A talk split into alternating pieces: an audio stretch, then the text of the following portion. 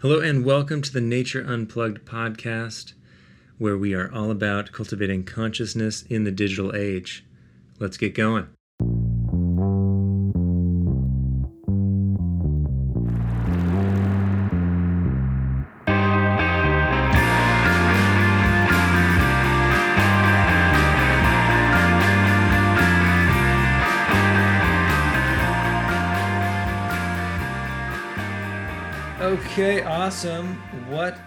Everyone? What up, everyone? Um, so excited to be back. It's been a little while on the Nature Unplugged podcast. Very excited to have a special guest, Monica Stapleton. Thanks for being here. Thank you.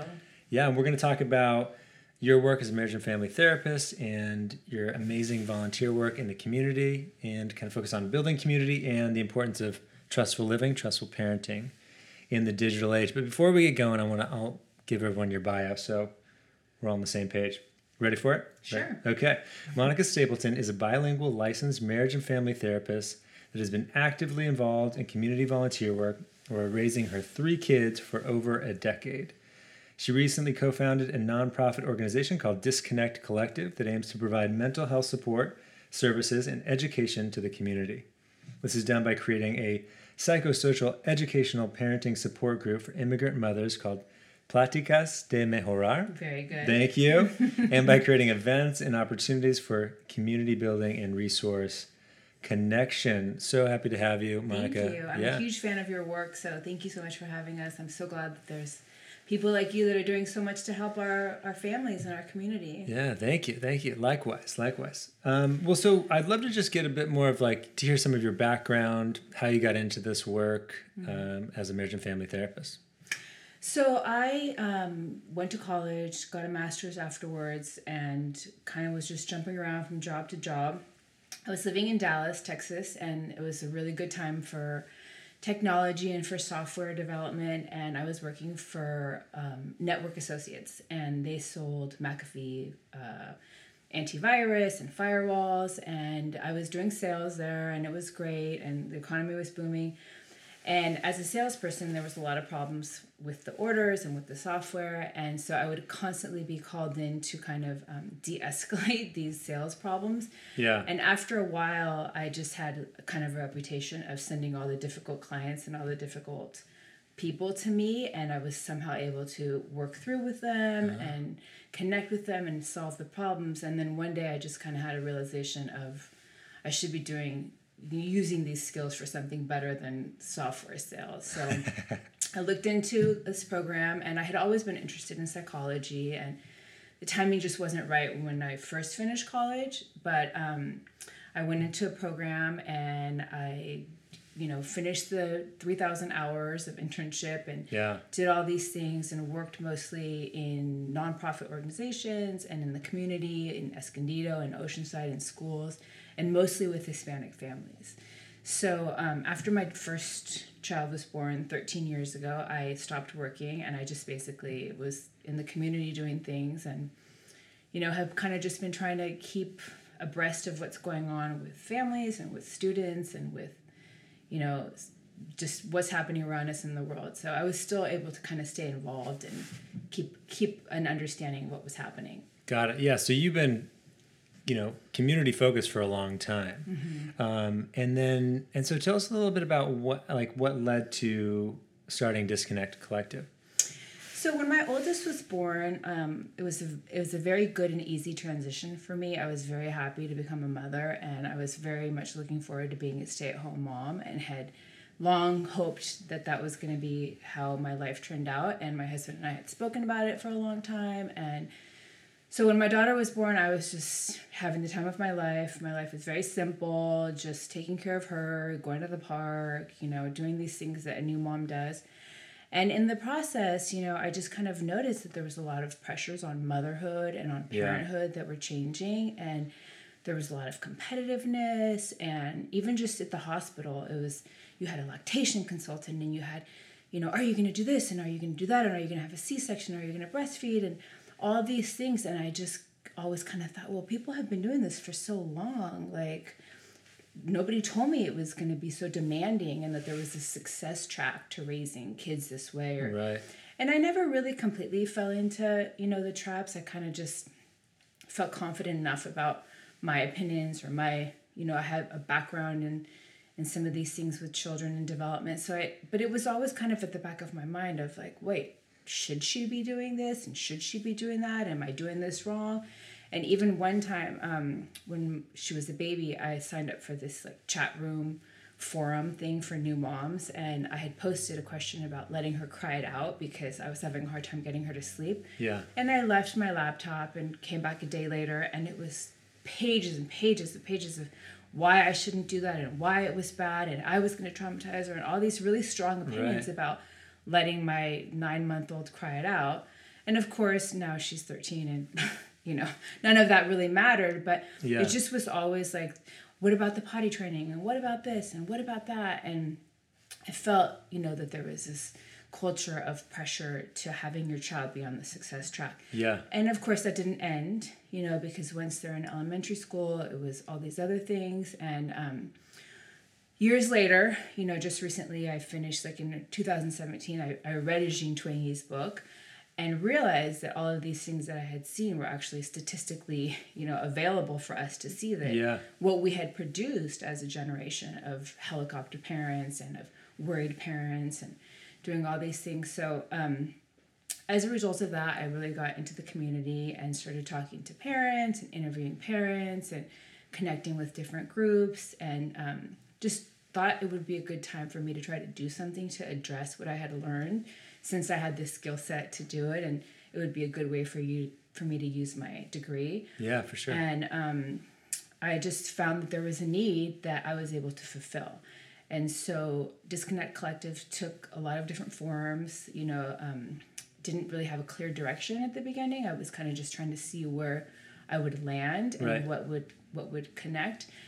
And the thing that proved to be the best for me and for the community and for Disconnect Collective was this, the group that you mentioned. And Yeah. um, that started in last September, and we had 10 mothers graduate. So it's a 25 to 32 week program. So it's, Okay. we meet weekly, once a week on Wednesday nights, and it's a pretty rigorous rigorous curriculum yeah. that um, basically in focuses everything that um, a parent or a mother or um, just a human needs kind of to feel good in life, to make decisions, to find support. We go through all sorts of things that um, we're all facing today as parents and as people. And um, last year we had 10 mothers graduate. Nice. And um, one of them was so empowered by the group that she decided to go back to school, and now she's doing a certified nursing assistance program. So that's incredible. And um, she's loving school, and she's just so proud of herself, and her kids are watching her. And it's really inspiring to the other mothers, too, because they can see that, you know, their peer was able to. To accomplish this, and now they have an actual model of how they can accomplish it too. Yeah, that's incredible. That's awesome and super empowering. I'm Yeah. sure for for all of them. Yeah. And so so it sounds like this a lot of this the inspiration came out of your own personal experience and the feeling the pressures and all the fear that goes along with that can go along with parenting Mm-hmm. and wanting to do something about that. So what do you um what are some of the things that you focus on in the in the course? So um, it's funny because I think the key to the success is to not really have an agenda of how each class is going to go. Yeah. Because once I open up a topic, I've learned very quickly that they have so much to say about it. And uh, these are mothers who typically they're um, low income, Yeah. they don't have a high level of education. They many of them are immigrants, newly immigrated. They don't dominate the English language completely, and they're sometimes. One friend said to me, "This is so nice that you're helping the invisible people," and you know, I don't, I don't necessarily view it that way, but the fact that that might be how it's perceived, you know, so um, typically I'll open up with the topic, and depending on you know who's there and how it goes along, it ends up being a lot of processing of like how they feel, what they've been through, what's going on with them, and then they come up with solutions for each other. And um, that's where it's really empower, empower, empowering to them and where they feel supported because it's a peer saying, well, this is what I did, or this is how I do this, or why don't you come to this retreat with me, or why don't you, you know, let's do this, or and so it ends up being like a lot of processing and support. But um, typically, I'll I'll bring a subject to the table, Right. and I ha- we have a book that um, I put together some lessons, and we have a book, and I'll have a plan of, like last week was you know the first class back after the new year, so I had a plan of doing New Year's resolutions or goal setting and, and accomplishments and everything. Well, none of that happened because somebody came in with the story about something and you know we all kind of process that and it, then it leads to other topics but just creating the space for people to connect really connect profoundly with the intent of like respect and connection and support and understanding that we're not alone as mothers, that we're not alone as immigrants, that we're not as alone as anything. I think that's really the power behind it. Yeah, that's huge. Yeah, Yeah. the power of connection. And I, I, I know you've talked about this, and we've talked about this in the past, but I want to kind of unpack this this sort of concept of parenting in the age of fear, or all the fear that's like. What's your take on, you know, how the, like why this happened, and Yeah. and eventually, you know, we'll talk about what to what we're gonna what can we do about it. Well, I think the role of the parent has changed. Obviously, you know, back you know decades ago or centuries ago, you you would have children. You didn't try to protect yourself against them, or you didn't try to have them. It just kind of just happened. Right. and you had how many ever you had and if you had six children well it wasn't physically possible for you to take care of them especially because you were busy washing clothes without a dryer and without a dishwasher and all these things. So it was just you had these kids they worked the land and they just kind of just looked after themselves or the older ones or the community. Well obviously the industrialization age technology age all these things changed. Now we have i think 1.75 kids or something. Yeah. and our job is to make them successful. And Right. how do you make them successful? And here's the formula you know? And it's a capitalistic society so people have caught on to this and now it's a tutoring center. Like there used to be an ice cream place near my house. Now it's a tutoring center you Yeah, know? yeah. and my kids are devastated. And so it's like you know you just kind of get this message over and over. You get flyers in the mail like oh now you need extra tutoring. Now you need competitive this. And now and so it just becomes accepted that we have to do all of these things in order for our children to be successful.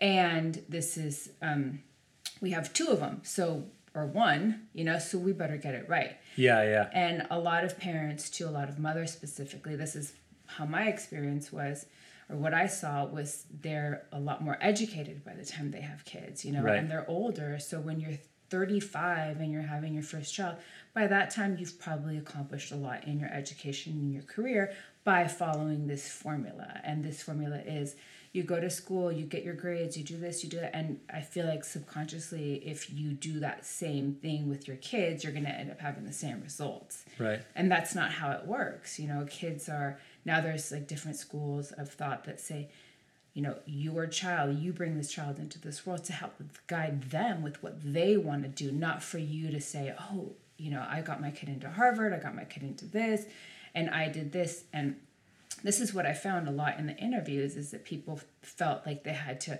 you know I, I, I saw a lot of fear. And a lot of it was just the physical fear of keeping our children safe which any mother can relate to. And that's particularly when they like we don't have parents, right, Sonia and I, but when they're young, yeah, young, young. Well, I mean, in that's general, yeah, I mean, in general, it doesn't end. Yeah. You know, that's the thing is, is that that's why it's a really important to kind of get a hold of this as soon as possible and understand because this doesn't end. You could have a three year old or you can have a 33 year old. When my kids are 40, I'm not going to stop worrying about Right. them getting hit by a car or them.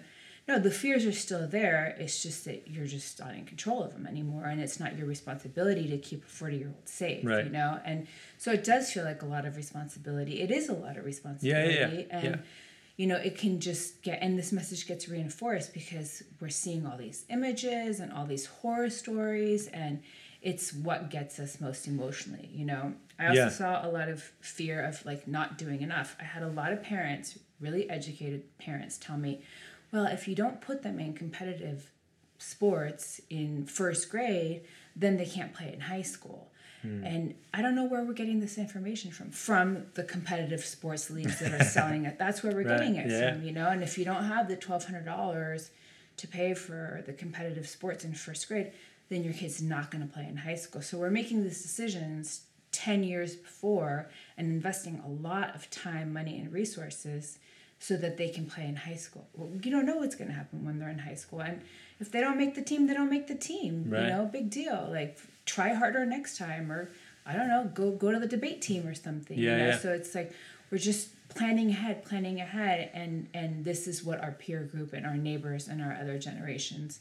is you know this is what the what's prevalent so i think we kind of fall into that trap a little bit of i better do this right so that my kid doesn't fall behind Right. And I think what we have is people are, you know, this is a highly highly competitive environment, highly competitive community, and people are really isolated a lot of times. Or Yeah. I imagine parent you can speak to this too, but yeah. parents and moms are um, you know, hearing what they need to do, but not probably not talking to in groups or in person as Mm-hmm. Much as in bouncing ideas off other people. It's more like kind of did a, you do this? Where are you going? Yeah, yeah. yeah and you're exactly right. And that's something that i saw a lot too. Which is one thing i really appreciate about the group that i do with these moms is that we have very profound meaningful conversations that make us feel better. You know a lot of times we're in a community of especially in southern california there's a lot of transplants here. So you don't have your family you don't have your you know cousins next door or whatever and you go to school and it's you're connecting on how is the soccer team or how is the you know what class did they get? And all the talk is kind of superficial or you know there's not enough time to really delve into that and and we're not making time for that. So it's just you're kind of disconnected from what other people are doing or you see their social media feed about their kid just joining whatever league and that's all we're really seeing. We're not sitting down and having coffee and like hey what are your struggles? Like how are you feeling? Like are you vulnerable? Like i'm feeling vulnerable. I'm feeling like i can't keep up. And that's some of the things that i really saw a lot as when my children were younger is that mothers weren't really connecting and supporting each other. There was Right. that obviously but it, the, the norm was what are you doing this weekend? Are you going to this birthday party? And you know that was kind of more the superficial like Yeah, totally, totally. And it's interesting, right? Like, um, you'd imagine that with all this attention and all these activities and all this thought that the kids would be thriving and dominating when they get out when they get to college and stuff like that. And just just before you brought in this this article, but you were talking about just I don't know if you had some of the stats, but just the staggering statistics around yeah. college age students struggling, especially in mm-hmm. I imagine when they when they're going from this highly structure structured environment with a you know with the parents a lot of times this is a generalization but taking charge and then then they have to self-direct and then they yeah lose it Yeah, and you're exactly right. That's what happens. Is that um, one of the things that I was reading about was the important one of the important things, one of the most important things that I believe and other psychologists believe, is your child having an internal locus of control Right. and having autonomy, which means okay, I'm going to come home from school today. I'm going to throw my backpack on the floor and I'm going to go roll around the grass with the dog. I'm going to go up the street and see if the kid wants to play. I'm going to go to the ice cream store and get an ice cream. I'm going to go and you have your time to kind of like go climb a tree or reflect or do nothing or read a book or play a game. And there's very little unstructured time for that or you know and for free play and for for just making up games and all these things. So and I remember when my um, kids were really little that I would have moms say like, "Oh, can your daughter come for, to a play date from 3:15 to 4:45 before karate?" Like it's like what? Like no i can't i can't function like that in that structured highly structured environment or have my kids like rushing around like it's 4.15 we gotta go get in the car you know? Right right right. So i think that's a huge part of it too is, is they, they go to college and you know jean twenge's research says like we're the safest generation. Kids are drinking later. Kids are they're not going out alone without their parents. And i mean that's great but at the same time what happens when they go to college and they start drinking Right. and they've never had those experiences before if they've never had that freedom before Yeah. and it's you know they need to be able to experience that on their own before they have complete freedom and with all this structure and with all this fear of like well you have to be doing your homework let's study your multiplication let's do this let's do that then it's like their time is not really they don't know what to do when, with their free time and Right. we see that over and over again especially with college is that they're feeling overwhelmed 83% of um, college students say they feel overwhelmed by college, and 60% say they've had experienced major anxiety about being in college. I mean, college is supposed to be the most incredible time of your life, Yeah. you know? So we have to really rethink of what we're doing as parents and what we're doing as a society and what we're prioritizing, prioritizing our kids' needs. Yeah for sure For sure. And I know we were talking about this a little bit before, and I know this is something you're into, but this concept of trustful living, trustful Mm-hmm. parenting, right, as a antidote to some of this Yeah. kind of parenting in the age of fear or living in the age of fear. Can you share a little bit Yeah. about that? So, um, you know, a lot of parents are parenting out of fear. And, you know, we, the helicopter parents, the snowplow parents, the tiger parents. what's a what's a snowplow parent? So the Is snowplow, there's all these different, Oh, all is these different things. Yeah, but yeah. the snowplow parent is a step above the helicopter parent, which Okay. removes every obstacle out of the way for the child. Okay. So they will call, and I had this. I had a lot of experiences with this with my kids, but um, one time my son wasn't really studying for his karate belt test, and the instructor called me and said, "I'm gonna fail him if he doesn't, if he doesn't know the whatever he was supposed to know." And I'm like, "Great, fail him," you know. And I said to him, "I'm like, he just called me to tell me that you're gonna fail. Like either you sit down and practice or you're gonna fail. And I tried to help him explain, like, you're gonna go to class tomorrow, you're gonna get a test, and you're gonna fail. Like, and it's gonna feel really bad. Do you wanna do something about it? It's like, and he never really paid attention, he didn't follow through. right. So he went to school and he failed. And he cried and you know, all this. And then I said, Okay, well now, you know, now you have to be the comeback kid. And he did, he came back and he passed and he felt great and he learned and all that. So interestingly, interestingly enough, the professor called me the next day and he said that I was the only parent out of like seven parents that said fail him. The rest of them were like, no, don't fail him. He's going to be so upset. Right. So this is, I think, a good example of a snowplow parent that Got it. like God forbid that child experience that failure. And meanwhile, my son now we have a point of reference where I can say, remember you didn't study, Right. remember you failed, and as as far as I can see, so far he's learned his lesson. You Yeah. know, but this this is what kids do. Right. You know, and I had nothing to do with this. It was all him. Right. You know.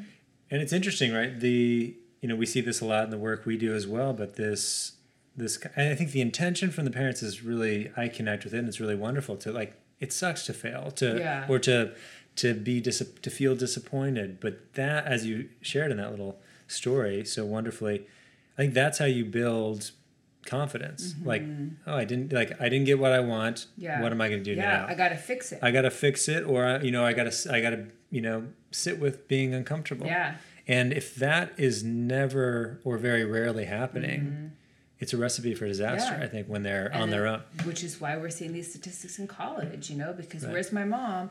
And uh, we've heard all sorts of stories about this. There's all sorts Right. of books about it. Like, where's my mom to take the sauce off of this spaghetti? Where's my mom to set my alarm clock for me? You know? Yeah. And there's a lot of, um, as you know, uh, Julie Lythcott-Haims, I think her name is, who wrote How to Raise an Adult. She was the freshman dean at Stanford, Oh. and she wrote the book about this because she saw what was happening year after year after year with the kids and the parents calling them to wake them up for class and the parents and you know it's like you're raising your kids. What she says is you're raising your kids to prepare them for life not protect them from mm. life.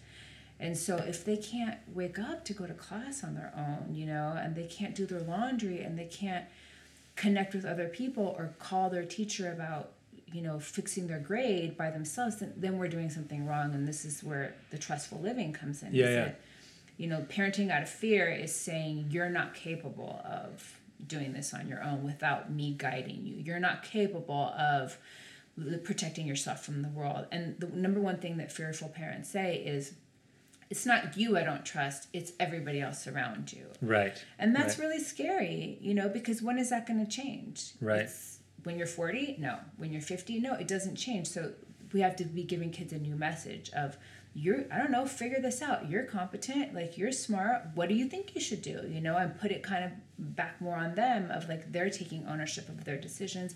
They're learning how to make decisions. They're having to process through the decisions, and they're having to live with the consequence of the decisions that they're making. And we're Yeah. more of like a guide Right. in it, you know and that's like the number one thing is just giving them a message that like you're capable right like aren't you smart yeah well then go figure it out like Yeah. how can you do this like you tell me how you're gonna figure this out Right. you know let's work together like how can i support you in your decision you know Yeah. and even recently my um, 13 year old was playing competitive soccer and she was going back and forth that she didn't want to do it next year and i said well i don't know. How, what do you think how should you decide this? Like what should you do? She's like well i'm going to go talk to my friends about it. Like okay well go talk to your friends about it you know? And so she went to go talk to her friends about it and she came back and she made a decision about how she was going to do this you know? I have my opinions about it but what's the you know i'm not the person that she needs to be looking to please for the rest of Right, her life like right. i'm not the person that needs to be she doesn't need my constant input in her decisions you know it's just a guide Right. so No, that's- I that's that's huge. part of it Yeah, and I mean, I think just going back to what you said about that con that sort of teaching that uh, you know it's it's not you that I don't trust; it's everyone around you. Yeah. You can imagine like as as they grow up, as you said. uh, i don't trust that, That, person yeah, don't I mean, it's a con. It's they. That's it's like another cycle. It's another generation of gonna be people. untrusting people going to be probably parenting Yeah. purely out of fear, and the world's out to get you. Yeah. It's a dangerous place. Don't trust place. anybody. Right. And I just read you that statistic 19% of millennials Oh yeah, believe that people are not to be trusted. No, oh, sorry, only 19% of millennials believe that people are trustworthy. got it. Yeah, yeah. I mean, So there we go. You know, what Yeah. else do we need to know? These poor millennials, like, they just have all, everything, you know, all the everything stacked up against them. But well, we can learn from this, Right. you know, as parents. It's like I don't want my child to think that the world isn't a trusting place, and we have a lot of statistics that tell us that the world is safer. Hmm. You know, statistically speaking, it's so safe. It's the safest it's ever been. And I think that's just a constant message that we have to be telling ourselves as parents. Like, I don't want my kid to be afraid of the world. I don't want to, you know, be worried all the time. Like, how am I going to do this? How am I going to teach my kid that the world is safe? And how am I going to, you know, continually reassure myself that I can do this and that they can do it so we don't end up with all these kids having all these depression and anxiety and suicide. I mean, we, we have the, facts to know that we need to do something Yeah. about this. And I think just to clarify, right, you're not saying it's like there's no rules or there's Mm-hmm. no, you know, caution when it, when it's needed. I think what I'm hearing, it's like it's a it's kind of a middle ground, right? It's it's not you're not going. There's no rules. Go out, do whatever you want. Yeah. You know, take the guardrails Well, completely out. I do think out. there needs to be some play, some space in the child's life where they can do whatever they want within some boundaries. Within a- yeah, you know, within some- you know, yeah. it's like, you know, these are the rules. I feel like for for new parents who are trying this out and for parents who are kind of seeking to understand this, it's like, okay, what are what are you trying to accomplish? Do you want that kid to walk to school by themselves and you're scared and they're scared? Okay, well, for the first week you walk with them you know, and you explain the rules, you teach them how to look in the driver's eyes, maybe you connect with a couple parents, and then you just let them go, and then you just kind of remind yourself that the world is safer than it's ever been.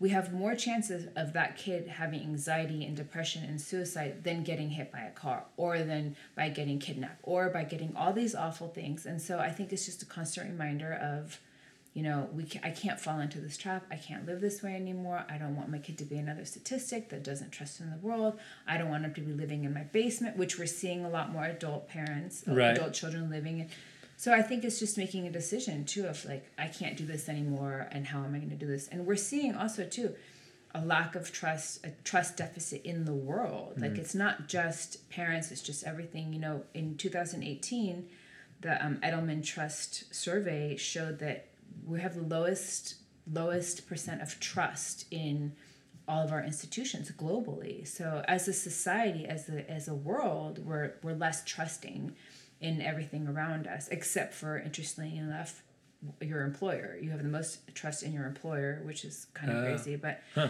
so you know this is just really understanding that you don't want to fall into these traps and be part of these statistics and Yeah, to for take sure. action for you know? sure.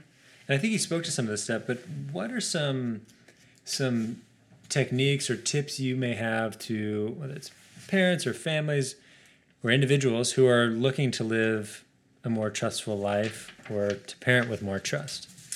So I think the first thing that we need to do is really examine what it is, set your goals, right? What is it that I want to be able to do with my kids? Maybe three or four things like I want them to have more independence, I want them to have more autonomy, I want to be less scared, I want to and identify what it is exactly that you're trying to accomplish. Right. Once you kind of identify that, I think it's good to self examine where you're coming from and why these fears are within you, whether it was something how your mother taught you or something that you picked up along the way with your friends or your you know your aunt or your neighbor or whoever like understand why it is that you're what are your triggers? Why are you feeling this fear? Did something happen to you?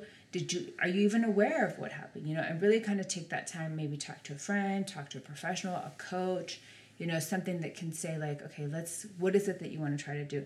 Yeah. and and then you have a plan you know of like okay the first week start small you know i want to be able to let my kid go outside and play for 30 minutes by himself. Maybe he can check in with me maybe i can check in with him and then slowly keep on increasing that time by himself.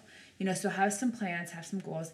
And what really helped me was really getting like a team of people around you whether it's neighbors friends other parents and understand who is with you you know? Which of those parents feels the same way that you do? And you guys can work together you Right. know? And you can say hey i really want my kid to start walking to school. How do you feel about this how about we do this and work together because that's where i feel like is the most powerful especially in your community and where you can really feel good about it because now you have an extra set of eyes that's really looking out for your kid.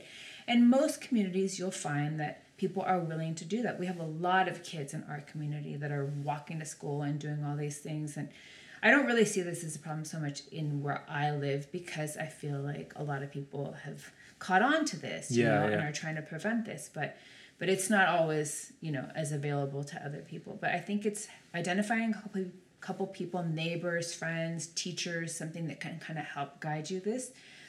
And then um, try not to do things for your kids that they can do for themselves. Yeah. You know, um, whatever it is. We have a lot of research that shows that chores and responsibilities and all these things are really helpful.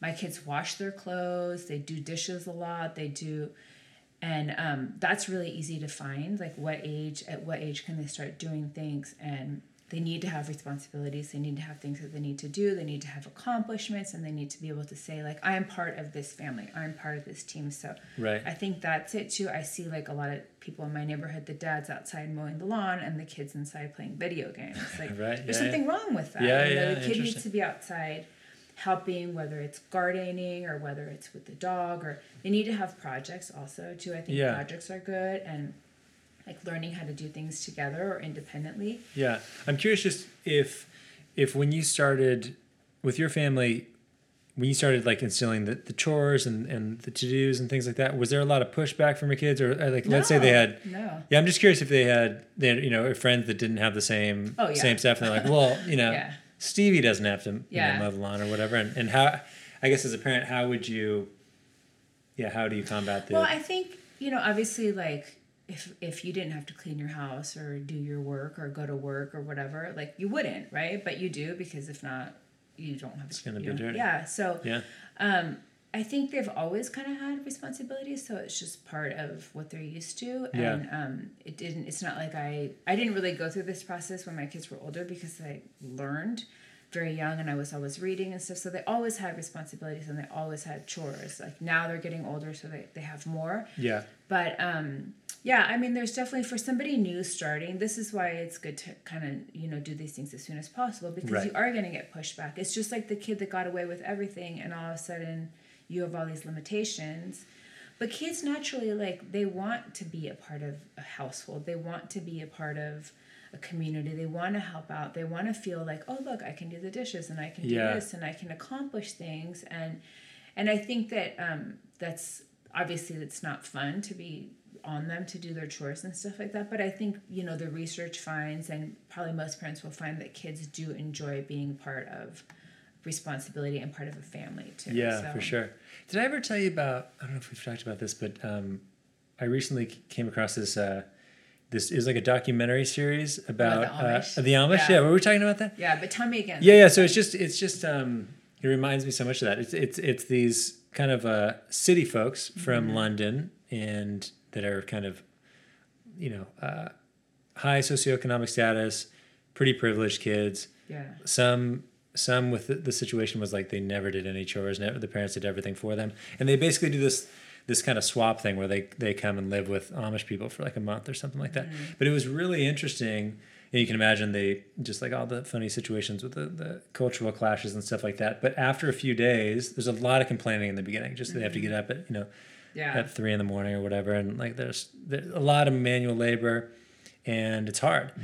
Um, but after a few days, you could just see these, especially these young men who never had any chores to do or anything like that, never really felt a like a part of. They had the the bonding with the Amish, this Amish couple, the parents, this particularly the dad and the, the a couple of these young young boys or teenage boys, was pretty incredible. Like they feel it was like I was watching it. This is kind of interesting, and then I found myself so um, kind of blown away by the Yeah. the transformation that happened in a few days. Yeah. It just reminds me of Well, and I think that's part of the things with parents too. Like even with me, like sometimes it's like you don't want to ask your kids to go do their laundry. Like I feel kind of bad sometimes that they're doing their laundry. It doesn't stop me from making them do their laundry, Right. you know. But I think it's there. I don't know what it is, but you just sometimes like you just like oh well they really oh they you know just let them play or they're not you know and Yeah. we forget kind of like we're, it's not instilled in us so much that we have to make our kids work so much you know that we have to just it's more about them having fun or being good at sports or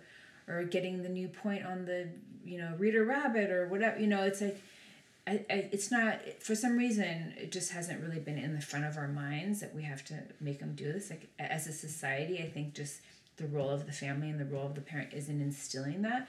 But it goes back to basics. Like what makes you feel good? Accomplishing something. Yeah. like, you know cooking a meal building a fence in your backyard um, you know mowing the neighbor's lawn helping community of mother you know all these different things. These are these are the things that make you feel good make you feel accomplished and this is what life is made out of you know? It's like what did you accomplish today? What did you complete today? What you know what did you get? And those are the things that make us feel good and make us contributing human beings you know? Not how many goals we scored and not how many tournaments we went to and you know it's just what did we do as a as a person and a society to contribute to the family to the community to the world you know? I think that's Yeah. what makes us really happy. Yeah, that's huge. I think that's very well said and, and super important. I know I kind of jumped in with my Amish story, but I, I didn't know if you had any any um, kind of final solutions for not falling into fearful living or for living a trustful life, or it was Yeah. do you feel pretty well i think that amish solution that amish is a is a great story i actually looked a little bit for that document Oh yeah, I'll send it to you. I'll put it in the show notes too.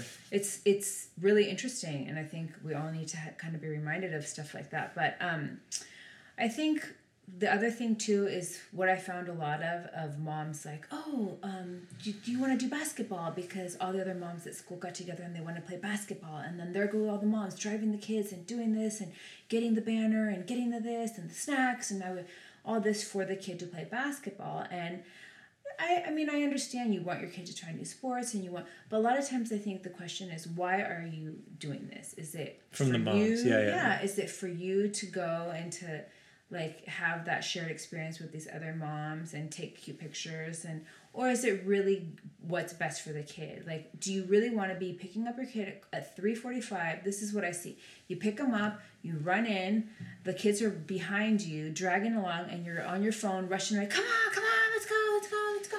You gotta go to basketball. You gotta go to basketball. So you can sit at basketball and sit on your phone on the bleachers, talking to their moms while they're playing basketball so you can rush home and get dinner and what to do about dinner and, and now it's like this whole stress series of, Yeah. for this like i think that's part of it too is like just being okay with saying you know what we're not going to do basketball or we're going to do one sport or we're going to do or i don't have to go to every game or asking the kid Right. like do you want to do what do you want to do Right. you know what are the reasons that we're doing this and and every time you open your email every time it's basketball it's competitive this it's football it's this it's that and it's like you can't do everything you know Yeah. pick one thing maybe let your kid pick maybe skip a, skip out a season you know and just let them come home and just figure out things like what projects are you going to work on what are you going to do and just constantly say go play go play go play go play go play go play and and that's it you know Yeah. and no tv no this just let them understand that this is what life is about it's just figuring out how to keep yourself busy accomplish something work on something you know go nature obviously go to the park all these simple things that i feel like people aren't really you know seeing as valuable when in fact it's the most valuable. To go in the afternoon in a park and just sit around and pick grass and look at leaves i feel is more valuable than rushing to get to basketball practice on i mean there's a time and a place for everything but i think decreasing the activities and really examining why these activities are important in my experience now my daughter's 13 she doesn't remember any of these things that i took her to you know it didn't help in any way like yeah. none of this helped you know Yeah, so just intentionality, really, Right. really examining the motivation Yeah. behind from the from the parents' Who's benefiting from this Yeah. like and and is it because you know I, I saw this a lot too and i think we all kind of as new mothers you know we're trying to meet new people we're trying to fit in and it's like oh look they're inviting my daughter to be in girl scouts. Okay great. And now you're going to the girl scout. And, and some of these experiences are very very valuable and you Yeah. have great friendships or but i think there just needs to be a, like a reality check of like okay i'm working. I get home at work at three o'clock. What's more important to sit and have a nice dinner together as a family or to rush and you know just think long term of like how am i going to feel come wednesday and it's basketball day and i wake up and i'm stressed out i've got to now make dinner now because of the, the, the and it's like what about the family meal you Right. know what about the time that you can work together to make that family meal like maybe that's more valuable than trying to rush to go to basketball practice and rushing your kid when your kid doesn't even want to go half Right. the time or they don't even care you know i think that's Yeah. the part of it is like why are we doing all this and, Yeah. and maybe just have limits of like one activity a week and i don't even think the kids really want to do all these things you know? Yeah. and, and if they do they'll tell you you know what i mean? Like now my kids if it was up to them they'd have things they'd have sports every day you know? But I, that's just not possible you know? But i think it's when they're really little like that like my little one she plays with the neighbor all day. That's all she does all day and it's it's just so healthy you Yeah. know? And they're just outside running around jumping on the trampoline going playing with the dog you know it's so simple. And i feel Right. like her childhood is, is just the most basic of you know childhoods. And Yeah. i'm interested to see you know.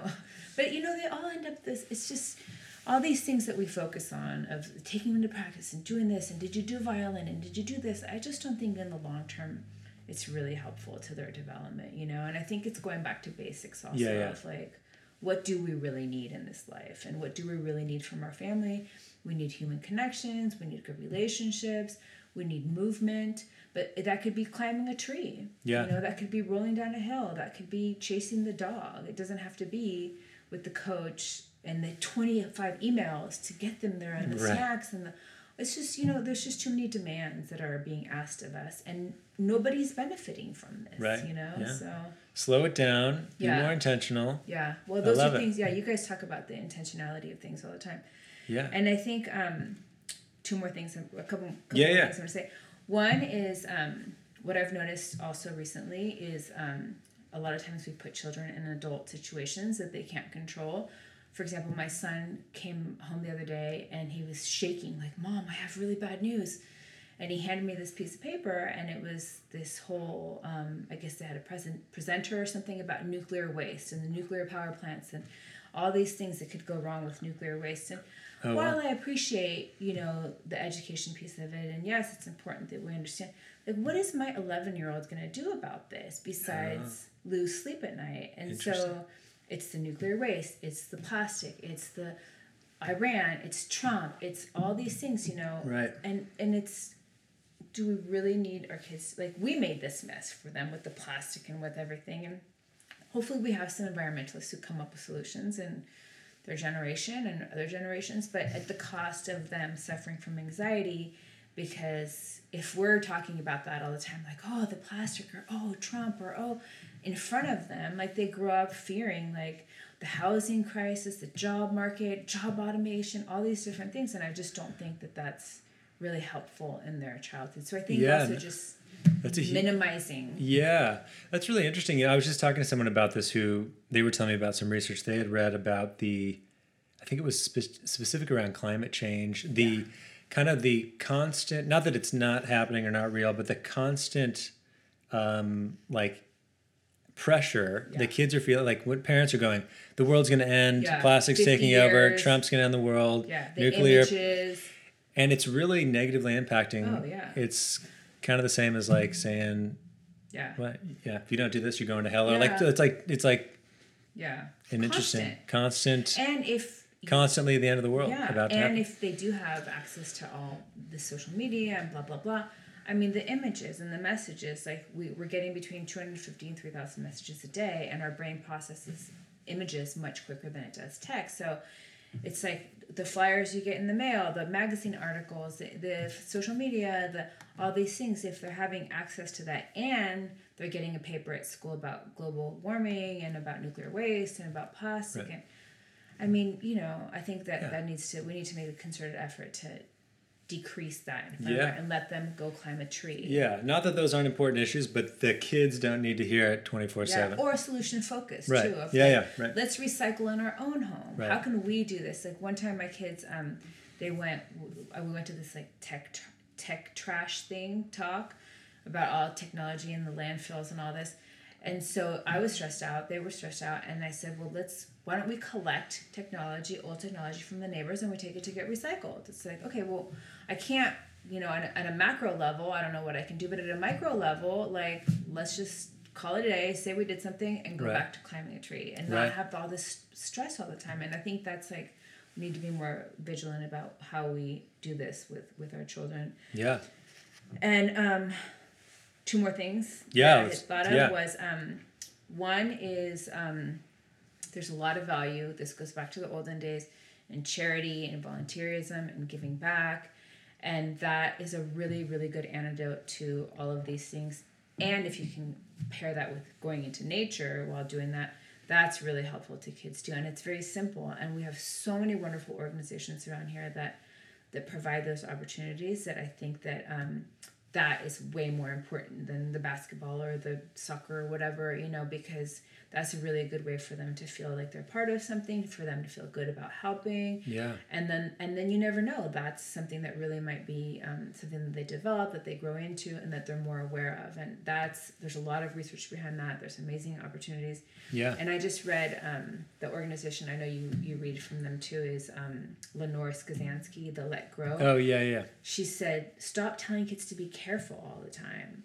And I think this is important too because I do this all the time with my kids, where you they're at the door and you feel like you have to give your imparting words of wisdom, and it's be careful, Right. you know. But instead of be careful, it's like, you know, I say make sure you make eye contact with the drivers when you cross the street, and that's like, I'm I'm worried about that, you know. Yeah, yeah, that's real. so I feel like at least, or like when they're climbing trees, like instead of like be careful, say, you know, what strategy are you going to use to get, or how far, you know, just kind Yeah, of really understand, specific and yeah, how are you going to solution. protect yourself? Yeah. So I love it. That's really cool. thank you. Thanks so much. I think it's so much valuable information. I think, um, yeah, I really appreciate you taking the time to share. What are um, what are ways people can find out more about your work or Disconnect Collective? So I have a website, Disconnect Collective, and there's a lot of research on there, and there's actually some links to um, local charity events. I haven't spent too much time lately updating it, but um, you know, anybody that wants some more information or wants some more, um, you know, I know we've talked about doing workshops and stuff like that. So you know, this is all really valuable information for your work and just for families and for communities. So any, you know, I'd love to hear ideas or suggestions or feedback and. Cool. You know, I'd like to see families and communities working together for for the greater good. Yeah, for sure. I'll do a. We'll put on the show notes. I'll put a link to Disconnect Collective Great. website. Disconnectcollective.org. Is that Both actually. okay? Yeah. Com and org. Okay, you got it locked down. awesome. Well, Monica, thanks so much for being Thank on the you. podcast. Really appreciate it. Cool. Well, and thank you all for listening to the Nature Unplugged podcast. You can also find our episodes on SoundCloud, Stitcher, Spotify, basically every podcast platform out there. Uh, we'd love it if you could take a moment to subscribe and rate us on iTunes. You can check out natureunplugged.com for more information and resources. And until next time, have a great day or days. Bye bye. Things change like seasons out of our control. If you think you should go, I will let you go.